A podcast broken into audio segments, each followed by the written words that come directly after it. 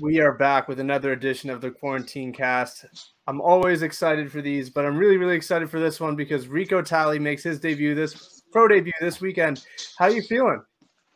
Man, I feel super excited, super ready, just ready to go out there and shine and just I just know it's my time to go. I appreciate you taking time to, to talk to me during fight week. How hectic is fight week for you? I mean, honestly, it's been really super relaxed. Everything's been focused on me. You know, right now, like I'm just maintaining my weight, just sharpening up the two these last few days, and then you know we got to head out there uh, Wednesday, weigh-ins Friday, and then you know fight Saturday. So everything's been super relaxed, super chill, and just right now just focused on me and you know my last little bit of uh, preparation and stuff. How long of a travel is it? I mean, it's in it's in Kansas, right? So how far how far is that from Wisconsin? Uh, it's about like eight and a half hours, almost nine hours. Oh wow, driving or flight? Uh, driving. Driving. Wow, wow, crazy journey there. Um, so what does your typical fight week look like? I know this is the first time you're, you're fighting as a pro, but what does it usually look like uh, during fight week? Usually, like Monday, I'll, I'll go in. Like you know, like today, I kind of just chilled, uh, moved around a little bit with some guys, did some rolling, just to you know keep the body sharp. And then uh, later on tonight, I got a pass session. Tomorrow, I'll have like another like hard um pass session, things like that. And uh, you know, Wednesday, Wednesday, Thursday, I'm just kind of chilling, checking my weight, make sure I'm good, you know, and stuff. And then uh, yeah, really, it's like a relaxed week. Like Monday, Tuesday is kind of like my like uh ending like you know the weekdays, and then the rest of the you know the last three days, I'm just chilling. Does it feel any different because you are going pro in this fight? So it's your first one as a professional. Does it feel any different than your amateur fights? Uh, I, I definitely feel it does feel a little bit different, like a little bit more like anxiety, more like intensity, and more pressure. But at the same time, that's helping me prepare more to be a better me to go out there and win. So it's been a while since we've seen you. I mean, 2019 was the last time you fought as an amateur, but you've kind of been doing other things in the meantime. So what's been the main reason for for not competing in MMA? So the, the main reason I was scheduled like after my last fight I was scheduled for another fight in 2020, and then COVID happened. So it was supposed to be I was supposed to have another amateur fight in my hometown. COVID happened, didn't happen, and then I ended up finding Street Beefs, and like you know I just stuck with them because they were still doing fights during the whole COVID, and then that just kind of kicked off from there. So how did that come about? I mean, you're you're champion there, Street Beefs, nine and zero, oh, uh, undefeated. How did it come about? Uh, you you uh, fighting in Street Beefs? Yeah, so I was in the Facebook group for like a few years because I was always just wanted to watch and get like the previews, like what the guys doing, what the guys was talking about, and then they made a post. I had signed up, didn't thinking like nobody would like match up with him just because I had experience. And somebody's like, "Yeah, I'll throw down with you," and I was like, "I don't want to drive, you know, the ten plus hours to go there." Then nobody, you know, shows up. So a guy showed up.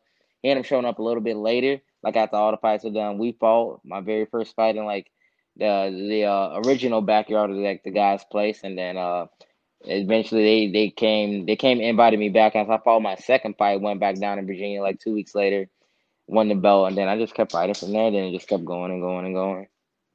Man, I love it. I love it. Is it is it the last time we'll see you in Street Beefs? You, you're obviously going pro in MMA. Is Street Beefs a thing of the past? Uh, yeah, you know, for right, you know, yeah, for yeah, for sure. Because um, my last fight with them was in January, and that was kind of like me, like my leaving behind. You know, um, as far as like fighting for them. But I will always like support them, watch the fights, and you know, I try to go out there every once in a while to see like the next up and coming talent because there was a lot of you know great guys who had potential. Maybe they need to get into the gym and had the right, you know, be in like the right uh right coaching. And there were some guys who had like super raw talent that could be like on that level if they just believed in it. So I'll always be there to support them. You know what I'm saying? And just um just to know I came from that journey to where I am now, it just it's so it's such a blessing. I'm so grateful to have fought for them, despite like what people may have said, because the experience and the friends that I made will, will go for will go with me for a lifetime. I love it. I know with pro debuts, everyone has like I'd say a little bit of OCD because they want it to go perfect, right? They want to get that one and zero so badly. It wasn't ideal for you. You had another opponent. You had an opponent switch, different date, different city. How do you deal with all that uh, change leading into a fight? Uh, you know, it's the same thing, you know what I'm saying? You know, different day, same opponent. My mission is still the same go out there, get my hand raised and implement my game plan. If my game plan don't work, you know, I you know, it's like on the fly adjustment, you know what I mean? Like at this point being a professional. Same thing with the amateur. I had fights where I was supposed to fight this guy and they changed like the day of, you know. So I mean, luckily this changed like a few weeks of. So, you know, for me it's just a matter of just going out there, staying focused and, you know, don't let anything distract me as far as like the little things and just focus on the big thing ahead. So Muhammad Zrolak, what do you know about him? How do you think you match up with him? Uh, what I know about him is he's a he's a really good fighter. He was undefeated as an amateur. Despite his 0-1 record as a pro, it doesn't really speak to his skill set. And that's the case with a lot of fighters who like maybe they become one and two or you know two and three. Super skilled guys, but you got to look at who they're facing. They're facing killers. Are they facing like guys who like finna be in the UFC or guys who were like former champions and maybe like in other organization? So, it doesn't really uh, speak to Muhammad's skills. I think he's a great fighter. Uh, he has good stand up. He has good grappling. And as far as the matchup, I think we match stylistically we match up. You know, great. He's southpaw. I'm orthodox. Uh, he's a grappler. I'm a grappler. I strike. He strikes. So stylistically, it's a, it's a very good matchup. I couldn't help but notice you're repping Roufusport. Uh, you train there.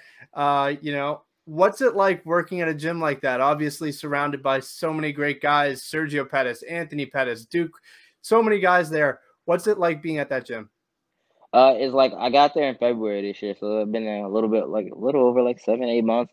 When I first came in there, it was really like I want to say like welcoming, you know what I mean? Because nobody knew who I really was, besides like a few people I had met over the years and networked with. But it was really like a welcoming environment, and then just meeting Anthony and Sergio and talking to them and getting their experience, like you ever catch yourself in that like fanboy moment, just like, oh crap, this is so and so. But to them, you know what I'm saying? They're just like a normal person. Like it's just like an everyday thing. Like, yeah, they are who they are, but they don't let that get to their head. And that's something to me that like kind of clicked with me right away. They're like they were just so humble and just could be normal people despite having like this celebrity status in the community and things like that. And that teaches me right now to be whatever whatever like if i blow up or whatever something like that right? Just always be the same person like yeah money helps and that's the big goal right? We all want to be wealthy and successful but don't let that get into your head. Always remain who you are because they started from the same path as me as a kid fighting didn't grow up didn't have much but now they're trying to become something and be something great to have something great. Speaking of the team who is who's been your main training partners for this camp? Yeah so my main training partners for this camp um uh, for this camp so far, it's, been my man uh, Jose Cruz, who's been helping with my pads, like my power and things like that. My founder, um, Eddie Eddie Eddie Mendez, Emmanuel Poe, Brandon Evans been helping me out a lot because he's southpaw. And uh, we have this um, guy who's visiting from Korea. He's actually fought in K1. He fights in Rizin now, and his name's uh, Renan Yamamoto. Love it, love it. Who's making the walk with you? Who's who's making the journey down? Who's going to be in your corner? Yeah, so in my corner I got uh, Jose Cruz, which is you know, like my uh the striking coach. The guy who's been doing pads with me. Uh, Eddie Mendez, who's you know who fought himself and is super well rounded. I mean, jiu-jitsu guy, striking guy. He's been there, done that, and also we'll be having my girlfriend with me. Of course, I always got to have the you know the significant other supporting you. What's that going to be like? Uh, is it the first time she's going to be in the corner? Um, she's been in the corner in like some of my other fights, but I mean, this will be the first time making like you know, the walk to like uh, you know, obviously, you know, professional cage altogether and stuff. What's that experience like? Is, is it nerve wracking for you knowing that she's there watching?